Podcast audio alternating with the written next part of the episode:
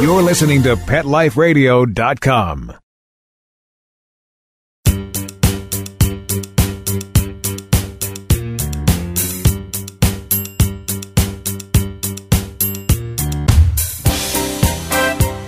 Welcome, everybody. I'm Jamie Migdal, and this is the 25th episode of Pets Mean Business on the lovely and amazing Pet Life Radio Network. And I'm really happy because for my 25th episode, I have a special guest, special friend. I think it's really important, but I feel like when you hit a milestone like that, you want to make sure you're sharing it with someone that there's meaning behind it. So I'll get to that in a moment. But so thank you so much. I'm so grateful that I've been able to keep this podcast going for 25 episodes, and I hope that you've gotten a lot out of it. I've heard from so many of you over the last several months, and it sounds like you're liking it. So that's cool. And, you know, that's the whole point. There's really no other reason to be doing this if it's not benefiting you. Because it's certainly, I mean, I love doing it. It's super fun. But the reality is that, you know, there's limited time in the day and limited time in life. And if I'm going to choose to do something, I only want to do it if it's something that's beneficial for more than just me. And I hope that, and like I said, I think that that's what's happening. I think that it's beneficial for a lot of people. And then if you need to hear something that you're not hearing, if you want more from me in some way, if there's a special guest that you want me to bring on, you just need to let me know. You can reach me at jamie@PetLifeRadio.com. So here's the deal. Why do we even do this 25 podcasts? Why do we even have this show? Why do we? Well, I'll tell you. Here's the real. The real deal is this. So I've been in the pet industry for about, 20 some years. And honestly, within that 20 years, there has not been a single day. And it sounds like a crazy statement. It sounds like it's a hyperbole, but it's not. There has not been one single day that has gone by in that 20 some years where I haven't felt grateful or inspired or some emotion around the industry. And not just because I love animals. I always say that if you're in the industry, that's a foregone conclusion, something you shouldn't even have to talk about. It's like, I like breathing, but it's more about the people. It's actually all about the people. It's about the people who are in the industry. It's about the people who want to be in the industry. It's about the innovators. It's about the thinkers. It's about the passion. It's about climbing up a mountain to find out what's at the top, because this industry isn't so clear-cut, right? It's not so clear-cut. It's not so obvious that you're going to go to school and major in Pet Industry 101 and graduate with that degree, and you're going to have a job doing X, Y, Z that you know exactly what the next 40 years will hold. It's just not that way. And so thus this podcast was born, because there's so many thousands and thousands, and I would even say, tens of thousands, maybe even hundreds of thousands, maybe even into the millions of people who do think about working with animals, whether it be in the zoo environment, whether it be in the shelter environment, whether it be in the product or, packaged goods environment, whatever it is. People want to work in this $62 billion industry, but there's no easy way there, always.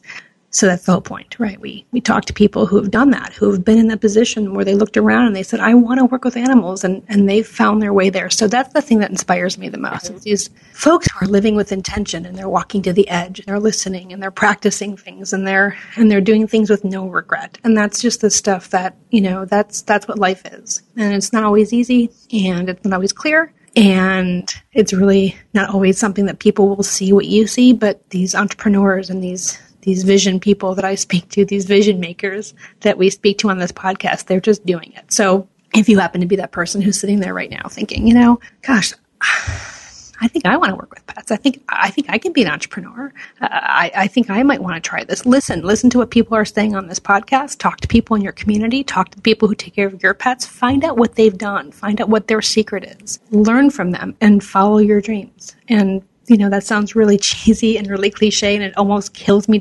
I cringe when I say follow your dreams. But it is about following your dreams and, realizing that every dream isn't always perfect, but there's so many things to learn about yourself as you're doing that. So, like I said, my special guest today did the same thing, did this exactly, and that's why I think she's a perfect guest for episode 25. Her name is Betsy Lane. She has a business called Petkido, Petkido. Which I think is a cool name, and she'll tell us what that means. But she's got a great origin story about how she now spends her full-time working with animals. And I'm really excited for her to bring that story to you, to talk to you about, talk to us, talk to me, let us have this conversation, let that unravel about how she is now making a living working with animals in a very cool, in a very meaningful, in a very cutting-edge, innovative way. So that's what's going to happen today. We're going to talk to Betsy Lane. So we're going to take a break. We're going to listen to a sponsor. You're going to, do your thing, check Facebook, what have you. And while you're checking Facebook, please, of course, you can check Facebook and you can check into Pets Mean Business on Facebook or FetchFind on Facebook, or you can check out my personal page, Jamie Migdal, whatever, just saying. It's there if you want it. And when we come back, Betsy will join us and we'll talk about all these really interesting things and the culmination of them and this really cool person who I think you're going to totally love like I do, and everyone who I know who knows her loves her as well. So we'll be right back. Thanks for listening.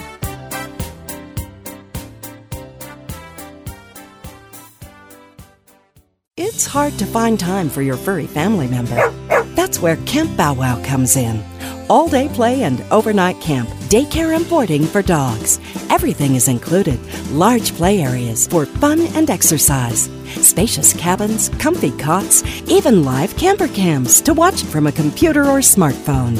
Camp Bow Wow offers the best care and is the place to go where a dog can be a dog. For locations and more information, visit CampBowWow.com.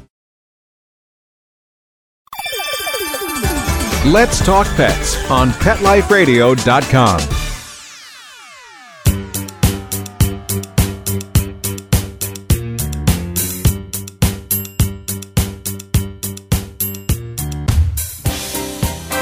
So I promised you someone cool, and you stuck around, so you must want to see someone or listen to someone cool. So here we go. Betsy Lane, welcome to Pets Mean Business. Hi, Betsy. Hi. Thank you so much for having me. I'm so honored and thrilled to be your 25th episode guest. That's fantastic. Well, you seriously deserve it. So let's just, I always, whenever I know somebody who's on the show, I always feel like I want to just be super transparent about that and just talk about the fact that we do work together, that we do share a community, that we've known each other for, how long have we known each other? I've actually known you since before I started working professionally as a dog trainer. So, you did? Because I met you through our mutual friend, Elizabeth Hammond. Oh, that's right. Of course. That's right. All right. I wasn't even... Who was the one who introduced... She was my dog trainer, and she introduced me to... She encouraged me to follow this path. So... Wow. You know what? I'm so glad that you reminded me of that, because I did not remember that was how the origination, I didn't remember that was origination of our relationship. So, that's how this happened for you, that Elizabeth, your own dog trainer, did you say? You said, I want to do this too. How did that happen? Well, she really encouraged me. She was a person to me who really opened my eyes to the ways that you can make a living working with animals, and in particular working with dogs. And I sort of, as we were working in a training sort of a context, both privately and in group training classes, I kept looking at her and thinking, well, she's doing this. Why has it never occurred to me that I could do this? And, I learned so much from her, and through her, she encouraged me. She said, you have really good instincts and you have good timing, and, just some really concrete little bits of encouragement that I think I needed in order to boost my own confidence and to think, I could do this. Maybe this isn't such a crazy idea. What were you doing at the time? What was your work at the time? At the time, I was a full-time editor. I worked in the editorial department of an educational publishing company. I had been a classroom teacher, and then I had transitioned into educational publishing. And at the time, I was actually the editorial director of a small publishing company. So I had an office job that had nothing to do with animals.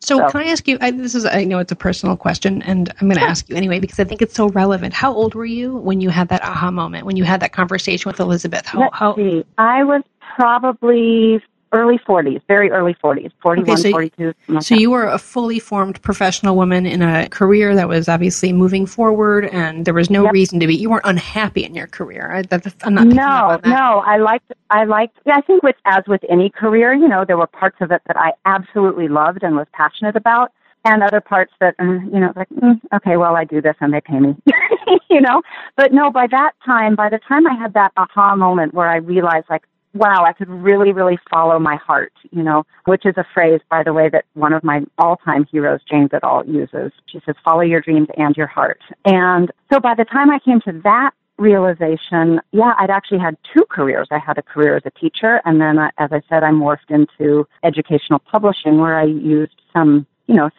very similar skills and added some new skills to it. And then I decided to leave that and work with animals. And so as you're sitting at your desk in those jobs, whether it be in the classroom with the kids or sitting in the corporate job as an editor and writer, never were you kind of staring out the window and just fantasizing about running through a field of poppies with golden retrievers? Well, you know me, Jamie. You know they would have had German Shepherds, not golden retrievers. But yes, and that's the thing. You know, in thinking about participating, you know, having this conversation with you today, I was thinking that one of my, you know, I don't have a lot of regrets in life, but when I was a kid, I would have loved to work with animals. I literally, from the day I heard that Jane Goodall existed, I wanted to be Jane Goodall. I wanted to live in the jungle and live with chimpanzees. I couldn't see why, you know, my parents wouldn't let me have a chimp or an alligator or a snake or whatever for a pet. And so part of me always wanted to do that. So yes, part of my brain was always running through the field of wildflowers with the pack of dogs. But as a kid, the only job I thought that you could have if you were an animal person, so to speak, was a vet. Right. Was a vet, yeah. And I knew that wasn't quite my niche, you know, and I always wanted to work. I always thought I wanted to be a teacher. And so what I'm doing now, I see myself as a teacher and someone who can empower either on people, you know, either I'm teaching people or I'm teaching dogs, or most of the time I'm working with both of them in the same room at the same time. And so to me, it's a way of my work now really is the perfect symbiotic sort of a career path because it combines both education and animals. And I feel like that's where my heart is and that's where my skills are and my training. It's really interesting to have you talk about, you know, as a child, kind of hearkening back to that time about, you know, those early thoughts that we always have as children about what we would want to be, quote unquote, when we grow up. And mm-hmm. I just realized a pattern, and you're telling me about your experience as a child thinking about working with animals and recognizing at that point that the only thing you were able to really point to as a viable career option was veterinary medicine. I think that if I go back and think through just the podcast alone, thinking through all the guests and all the conversations, I think that's a running theme. Well, of course it has to be, right? I've never really connected the dots right. necessarily, but I think that's a theme. I think that most people who end up doing a career change, and the pet industry, as you know, is full of career changers, more right. than kind of organic folks who have grown up in the industry like myself, but most people right. are coming to it as a second or even third or fourth career. I do think that most people as a kid wanted to work with animals, but parents probably didn't know, you know, 10, 20, 30 years ago how to foster that, right? Because it wasn't so obvious you can right. make a career as a dog trainer or, you know, working in, you know, food sciences, working in, you know, in the shelter world, working right. in zoos. I mean, there's so many different avenues. So it's actually something to think about, just of course, where my brain goes around how we can really help support kids. Absolutely. You know, who are having those yeah. thoughts now. So they're not having to kind of right. spend their time going down avenues. And not that those paths aren't meaningful and they don't amount to really great things, because I think that right. when you bring all these other skills to the animal world benefits from that. But it is really interesting because it does seem to be a repeating theme, a reoccurring theme that folks, mm-hmm. you know, as kids, they love animals, but they don't know, there's no one to really support that dream because it's... Right. Right. I think it also really, really reflects the changing roles that dogs in particular play yeah. in our lives. I mean, when I was a kid, nobody trained their dog. You know, it was just like, well, you know, whatever. You open the back door, there they go. They come back at the end of the night. So we didn't have dog trainers. I mean, I love it when I go to people's homes, my private clients, and I know we'll get more into what I actually do, but we will. When I go to people's homes, and oftentimes they'll ask whether their children can be involved, and I say right, yes, and right, I explain right. that I used to be a classroom teacher, and I love the fact that some of these kids, first of all, they're absolutely natural at dog training. You know, not all of them, obviously, but a lot of them are just fantastic assets. Yep. And they really get it, and they're very eager. And I think, wow, these kids are having such a different experience, an experience that literally not a single one of my friends or my peers had when we were growing up, because nobody had a dog trainer come to their house. It's such a great point. I've never thought of it that way. I've never framed it that way, but you're exactly right. And I have had very similar experiences in my career as a dog trainer, that some of the best trainers I've ever met have been kids, whether it's like a young kid, 6, 7, 8, or like a, you know, teenager, kind of a preteen person. Really, really insightful. Well, I do want to for sure talk about what you do, because that's such a part of your story and such a part of why we do this show, because people need to understand that this is, like you said, and like we've said, there's really a career here if you want there to be. Mm-hmm. So, Betsy, here's what we want to do. Let's take a break. We'll come back from the break and we'll talk about how you make money, how you are designing your day, what your day looks like. I want to talk about that. Like, what does it really look like to be working with animals every day from a kind of 9-to-5 perspective? You know, a lot of people who are wanting to get into this industry, they kind of conceptualize it in a certain way, but then they can't really understand what a day-to-day 9-to-5 kind of work life looks like when you're training dogs or whatever you're doing. In this case, of course, working with clients and their animals. I'd like to talk about what are the struggles around that and what are the things that are the most delightful. So when we get back from break, let's make sure we talk about that so we can make sure that the folks who are listening are getting the most value from this conversation and giving them the most information that's applicable for their life. Sounds great. Okay, great. All right, so everybody, we'll be back after the break with my colleague and friend, Betsy Lane.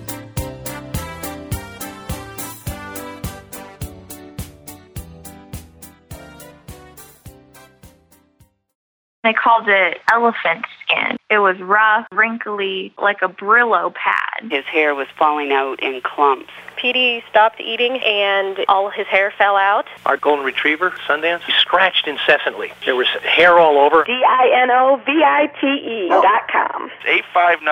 859-428-1000. The omega-3 fatty acids. Flaxseed, zinc, alfalfa. The digestive enzymes that are cooked out of regular dog food. Dinovite is nutrition. Within 2 weeks, the shedding slowed down to almost none. The scratching went away after a few days, and Sundance's coat was starting to get shiny and glossy. It's a 180 turnaround. His skin has cleared up. He is not in pain. If your dog has shedding, dry skin, excessive scratching, due to Dinovite.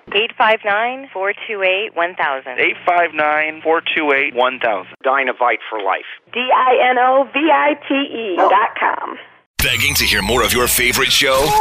Full episodes of all our shows are available on demand. Go to PetLifeRadio.com to fetch our entire lineup of Possum Pet podcasts. Also, dig us up in iHeartRadio Talk and iTunes. Let's talk pets. Live and on demand, only from Pet Life Radio. Let's talk pets. Let's talk pets. On Pet Life Radio. Pet Life Radio. PetLifeRadio.com.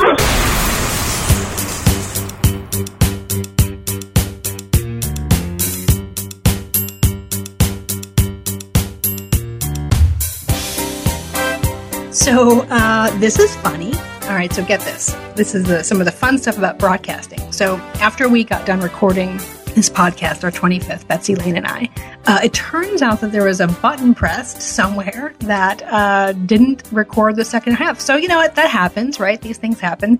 But the wonderful thing about having this particular guest here, who happens to be in Chicago, who happens to be someone I see on a fairly regular basis, happens to be in my office right now. So, hi, Bets. Hi. So, we are doing, this is really special because, again, this is the 25th episode, and this is the first time I've ever done a recording with somebody. We are sitting here literally right next to each other with the mic, and we're sharing a headset. I mean, this is actually, in fact, I think I'm going to take a picture and we'll post this because I think it's just too good not to. So let's just grab a selfie. Seems like here. Old time radio. I mean, okay, there's the picture. We'll make sure that goes up on there. So we're going to, and this happens to be also just because this is how life goes. It happens to be the same day. We recorded the earlier half this afternoon around 1 p.m. Central Time on this particular day, and now it's about 5:30 p.m. on that same day. So we're kind of in the mode. This wasn't having to, we don't have to like go stretch or dig too deep because we were just talking about this stuff a few hours ago. So here's Betsy back in with us, and it's live and it's fun, and this is the first time. Hi. All right, so I listened to the stuff that we talked about before we went to break because that's where it cut off. So let's talk about your day. Let's talk about what it really means to be a pet professional on a daily alarm going off in the morning, you know, what are some of the high points and low points of managing yourself in this industry and having your own company? Sure. Well, I think on a sort of a typical day, I would have some client appointments, and in my case, that means driving to a client's home. I have a number of ongoing clients that I see generally once a week, some of them a little bit less frequently. Schedules vary a little bit, but there's always some prep work involved with that, as well as simply the unavoidable allowing for traffic and so on. But there's also a big part of my day that I spend at the computer, either prepping for those appointments or continuing my own education. I never want to feel like I'm uninformed going into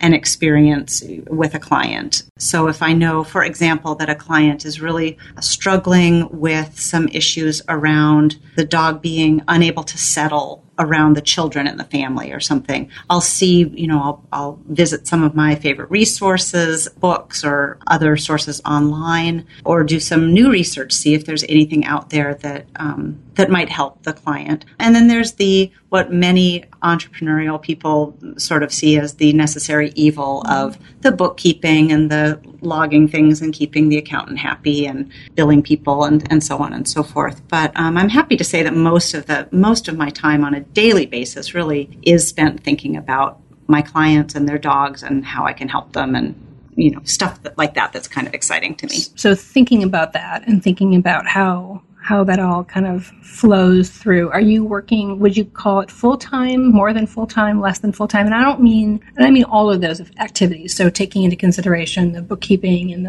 the marketing activities, any pre and post appointment work. And then, of course, the appointments and the driving and everything. So all bundled together, how many hours are we looking at? Well, I think it probably comes out to about, all told, probably 30 hours a week, so a little bit less than full-time. And I also, like most of us, have other things that take up at least those additional 10 or 20 or 30 hours that we would expect to be working. So it's a little bit less than full-time.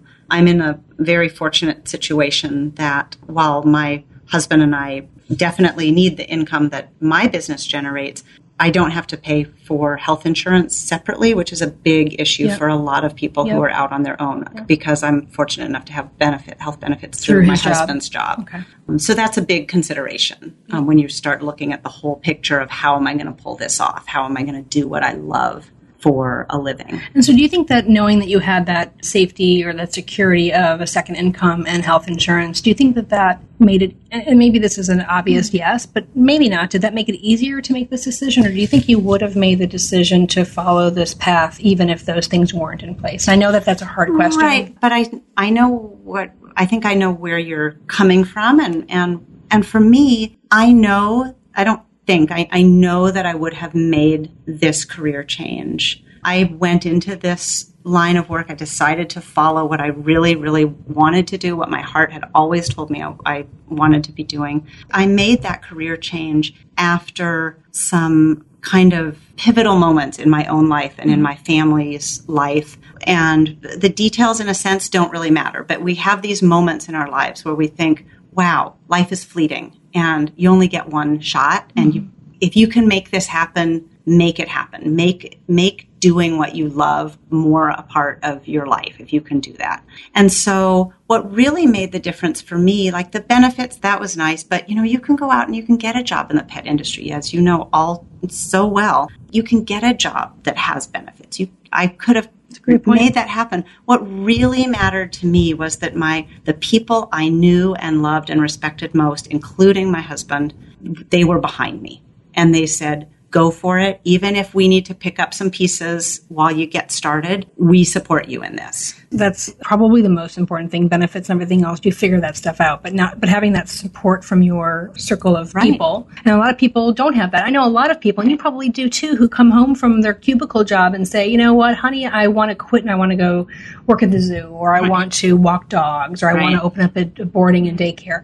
And that doesn't happen. And I know even for myself, and I don't know if you it sounds like you didn't experience this, but you know, being in the pet industry for so long and now having a technology business, you know, in FetchFind, I know that I get a lot of people laughing or rolling their eyes. Oh, you're in the pet industry? That's right. Cute. Oh, how cute. You play with puppies all day. Right, it's cute. It's like there's this like inherent disrespect that comes with when you say pet industry, because it is a fairly fragmented and cottage industry, and I get that, and that actually creates a great opportunity for smart people like you, because you can use that fragmentation to your benefit. Mm-hmm, sure. But I feel like that is a struggle for a lot of people. I hear that. And in fact, when I first wanted to become a dog trainer, and I owned a dog walking company for 4 or 5 years, decided that I wanted to, I had a great mentor and a local veterinarian here, Dr. Sedone, and I said I wanted to become a dog trainer. And she said, I support that 100%, and how can I help you? And we decided together that I would go back to school, and I presented this to my family, that I was going to go back to school to become a dog trainer. And my father, you know, really, he had a problem with that. Mm-hmm. He had a problem with that. You know, why don't you go back to school to become a doctor? Right. Literally was his exact comment. Why don't you go back to school to become a lawyer? Right. And so you're so smart. You could do something so much better. Right. And that is exactly right. Right. And so you want to say, really, you know, yes, I'm paving my way, and I'm doing. Exactly. And so, so it's like almost like you, when people, if you're sitting there and you're struggling, if you're a person that's listening to Betsy and I talking and you're struggling with that, you know, it's just about being it's almost like being industry agnostic minded. When you make a decision to go into this industry, it's the same, you have the same challenges, the same excitement, the same anything. It doesn't matter what you're doing. It's the same research. It's the same. It's about when you're changing directions, it doesn't really matter the industry. So I do find that people need extra support that are moving into the pet industry, because it is so kind of fragmented. Mm-hmm. So that's why I think it's a really good point. Yeah. It's great to have that's why these associations and these networks and reaching out and getting support, which is I think what you did brilliantly on the T-Touch side. So you identified that you wanted to be a dog trainer. You found this organization through Linda Tellington Jones. You found this organization that was able to really provide some structure, absolutely, some guidance, some consistency, some uniformity, some community. Right. So, you know, you're a great example of not only saying, I want to do this, which in this case happens to be pets, but you found a way to really bundle it. Bundle's not the right word, but put your arms around it in some way that you can. And so I think that's a really... And not everyone needs to do that, but you did that. And you're very deliberate in your thinking. You're very analytical in your thinking. You approach things in a very, and I've watched you do this, you approach things with a very clear head. Mm-hmm. You're very emotional when it comes to making, you know, next step decisions. Mm-hmm. I've watched you. I really have. And I really admire that in you. Oh, and I think people can learn from that. Right. I think that the more that we can envision where we want to go. And this is just, I mean, it's so parallel to dog training, right? You look at your end goal. Oh, that's such a good one. Right? And then, ooh, this is good. And then I feel like a part of what I work with all of my clients with, whether they just, you know, want some basic, you know, puppy training. They have a puppy. They have no idea what to do with the puppy. Or if they're really dealing with some fairly significant issues, and they don't know if they can keep their dog. They don't know if their dog is rehomable. They don't know what to do. So whether we're addressing something through training in a sort of more familiar sense or through T-Touch, I feel like it really is a skill to see the goal, define your goal.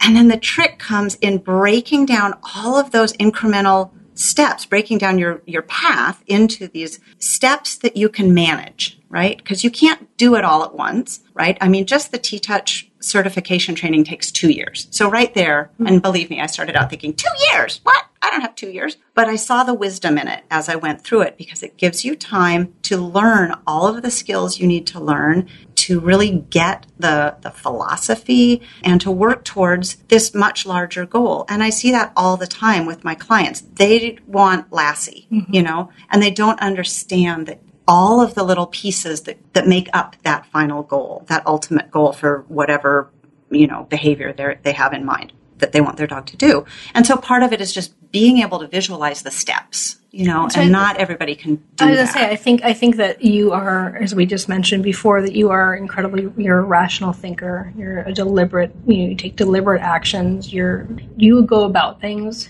very comprehensively. And I don't think that many people do that well.